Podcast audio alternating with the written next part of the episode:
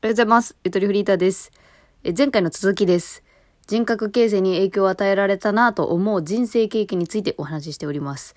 え前回までのあらすじ、家庭環境が本人主義だった。そんでもってお父さんがスピ系の、スピリチュアル系の陰謀論者であって、それをすごい叩き込まれて育った。えその結果、いろんなバイトするようになった。そして山奥でバイトした。その山奥のバイト先がすごくカルチャーショックを受けたっていうところまで話した。ですけどね。まあそこであれよ。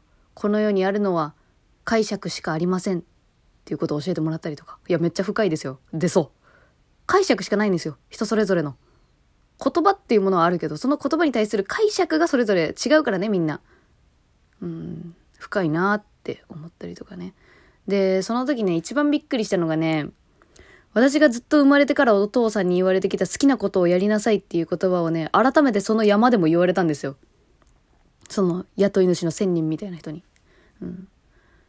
なんかね、相談したんだよな、確か。私 UFO 見たんですけど、これどうしたらいいんですかね みたいな。なんで見たんですかねとか、なんかそういうことをごちゃごちゃ聞いたら、まあまあ、好きなことやってればいいんですよ、みたいな感じでまとめられて。いや、言いくるめられた、今思えば。いや、そんなことないと思う。うん。まあ、好きなことやればいいんだよ、みたいな。人生迷ったら。って言われて。なんか、あ、私のこの人生のテーマは好きなことやれなのかな、みたいな風にちょっと思思いましたね。私もやっぱスピリチュアル系育ちなんで、すぐ運命を感じちゃうというか、繰り返し同じ言葉を見ると。そういうところもあるんでね。まあ、ピュアですよね。まあ、そんな感じで10日間ね、そういうところに行って、うん、だいぶ、あれですね。あれは本当にすごい、なんか、うん、ファンタジーの世界、うん、だったなって思いましたね。言われたもん、しかも。これで、あの、自分の家帰った時にびっくりしますよって言われた。うん、あれ、あそこは何だったのかしらってきっと思うと思いますって言われてね。本当にそう思ったね。全然違う。うん、で、何でしょうか。あのーそうだね。で、まあ流れ流れ、いろいろありました。まあ恋愛でボロボロになったりとかいろいろありましたけど、そんなのを経てから、私はまあ同棲、今の旦那と出会ってね、同棲し始めたんですよね。で、まあそこで、私のこれまでの生き方に対する見え方、周りの見え方というか、うん、少し客観視できるようになったと思うんですよ。だから今こうしてラジオでも喋れるんじゃないかなって思ってるのね。うちの旦那はどんな感じの人かっていうとね、もうめっちゃ常識人。で、家庭もすごい常識を知っている。いや、もうなんか、なんだろうな、常識を超えてこうなんか粋な行動をすることが上手というか、うん。例えば、うちの親とかがお金あげるわって言った場合、あの、なんていうの、千円札ペッてそのまま生で渡すみたいな。財布から財布ペッて渡すみたいな。渡し方をするのよ。多分うちだったらね、何にも気にせず。でも旦那の家庭だったら、お金あげるわって言わずに、あ、これ持って帰ん、帰んなよっつって、こうなんかお菓子とかね、なんかなんていうの、惣菜とかなんか持たせてくれるのよ。それで、ああ、ありがとうございますっつってもらって、で、中見てたら、そこになんか、あの、紙で包まれてて、封筒とかね、入ってね、なんだこれっつったら、お金や、うわ、ありがとうございます、みたいなね。めっちゃ粋なのよ、渡し方が。みたいな、くらいの差があります。めちゃめちゃ差がある。すごいこう、なんか、なんか日本人の良きところをすごい持ってるなと思って。で、まあ、うちはもう、な、その対局ガサツというか、そんなん気にしないみたいな。ね。うん。なんかそのお歳暮とかね、そういうしきたり一切やらずに過ごしてきたから、クリスマスとか楽しいイベントだけ参加してくるみたいなね、感じだったから、まあそれですごい、あ、こういう家庭もあるんだって思って。で、旦那も、その、なんていうのかな、あの、小中高といって、で、高校はお父さんもいた学校。で、専門学校もお父さんがいた学校に入る。で、そのままその専門学校で、あから見つけた会社に入るっていう、こう、まあ言うたらこうレールに沿った人生を歩んできてて、で、まあ、まあお互いこう、なんつうの、ない、ないもの同士、なんていうの、自分になかったものを見て、えー、すごいね、みたいな。まあそんな感じになって大体人はくっつくんでしょうけど、まあそういう、なんかまあ同棲してからすごい、うん、私のそ育てられ方が本当に自由奔放にやらせてもらってたんだなっていうふうに思うかな。うん。でもって、うん、なんだろうな。でもその分ね、やっぱね、こう、旦那と初めて喧嘩した時の話もラジオで昔撮ったんですけど、まあその、陰謀論系で喧嘩したのよ。初めての喧嘩が同棲して。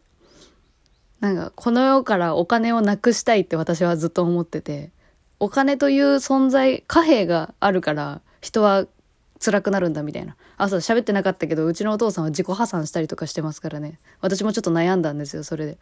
うん。で、お金、お金っていう存在が人を苦しめてるみたいな。私は金をなくす、なくしたい、この世から、みたいな。で、まあ、旦那は、まあ、やっぱ常識のレールに沿って生きてきたから、いやいやいやいや、みたいな。その、完全否定はしないのね、やっぱ。すごい優しい人やから、完全否定しないのよ。何言っとんのやって思っても言わないというか、いやいやいやいやいや、みたいな。もう、もうな、そっからどういう風に収集がついたかわからんけどね。私は泣きながらなんか金をなくしたいって言ったことしか覚えてないけど。まあ、それでなんかちょっとまあ、ぶつかり合いましたねっていうのはあるな。まあでもそう、なんか押し付け、うん。なんかちょっと前までの私だったら、すごい簡単に人を否定してしまうような人間で、で、今こう同棲して他の家庭、育ち方があるというか教えられ方があるんだっていうのを見てからは、こうやっぱいろんな人がいるっていうことをちゃんと分かった上で発言しないといけないなって思うようにななりましたね。うん。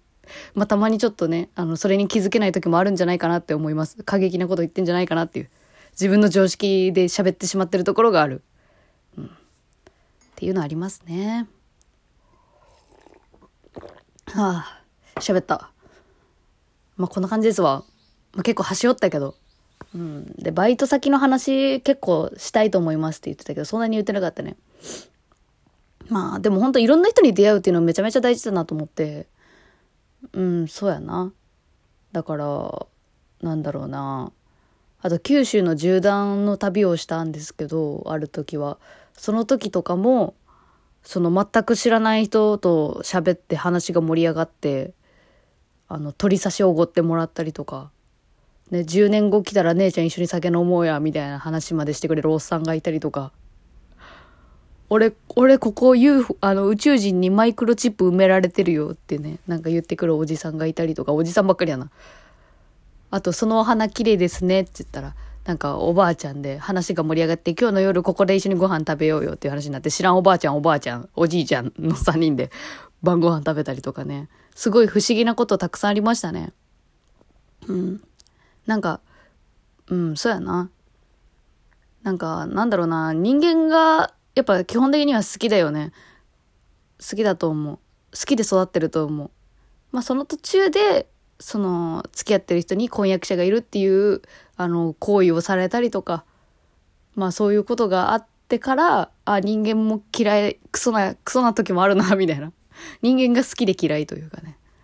うん。っていうのを見てからまたちょっと距離の取り方とかを勉強したりとか。まあみんなそうじゃないですか、でもやっぱ。最初はピュアで、あ、まあピュアじゃない人もいるのかな逆の人もいるかな？もしかしたら。温かみに触れてピュアになっていくって人もいると思うけど。私は割と逆ですね。最初すっごいピュア、もうみんな大好きみんな大好き。私の目の前に存在する人は全員いい人だみたいな風に思ってね。いい人だって決めつけることの危険性ってめちゃめちゃ高いからね。今は割と疑ってかかるようになっちゃったけど。どっちかっつうと。まあどっちでもいい、どっちでもいいでしょうね。うん、まあそんな感じですわ。後半はあっさり終わりました。前の時よりはゆっくり喋れたかな、割と。うん。えー、一般人のお前誰やねんのウィキペディアでした。どうですか？わかりましたか？私という人間が。いや、でもね、そうだ。ちょっとこれ余談なんですけど、あの、今年、あの、リスナーの方とランダムで通話するみたいなさ、ランダムではないけど、まあ、通話するっていう企画やってて、で、ラジオで配信してないけど通話はしましょうよっていうことをやった方が、えー、3人ほどいて、で、その方の一人で、なんか、あの、あれだな、アメリカ留学したり、飲食店のなんか幹部やったりとか、なんかめっちゃ転々としてる人がいて、で、今フリーターですみたいな人がいて、で、今度引っ越そうと思ってますみたいな。えー、どんな家庭関係育ったんですか？って聞いたらね、放任主義でした、っつって。うん。放任主義あるあるかもしれんね。割とこう、親が干渉してこなさすぎると、子供はあっち行ったりこっち行ったり結構異常な行動しがちというか。でもすっげえありがたいなって思ってます、私は。うん、好きなことやらせてもらえる。何にも言われないっていうのは、ありがたいよね。ただただ見守ってくれるっていうことに愛を感じていたというか。まあもちろんそう、な、なんて言えばいいの？まあ、まあ自分がそれでしか育ってないからそれがいいとしか言えないだけだけどさ。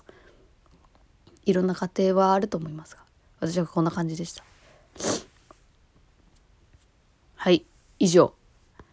えー、この人格形成シリーズはここにて終了と。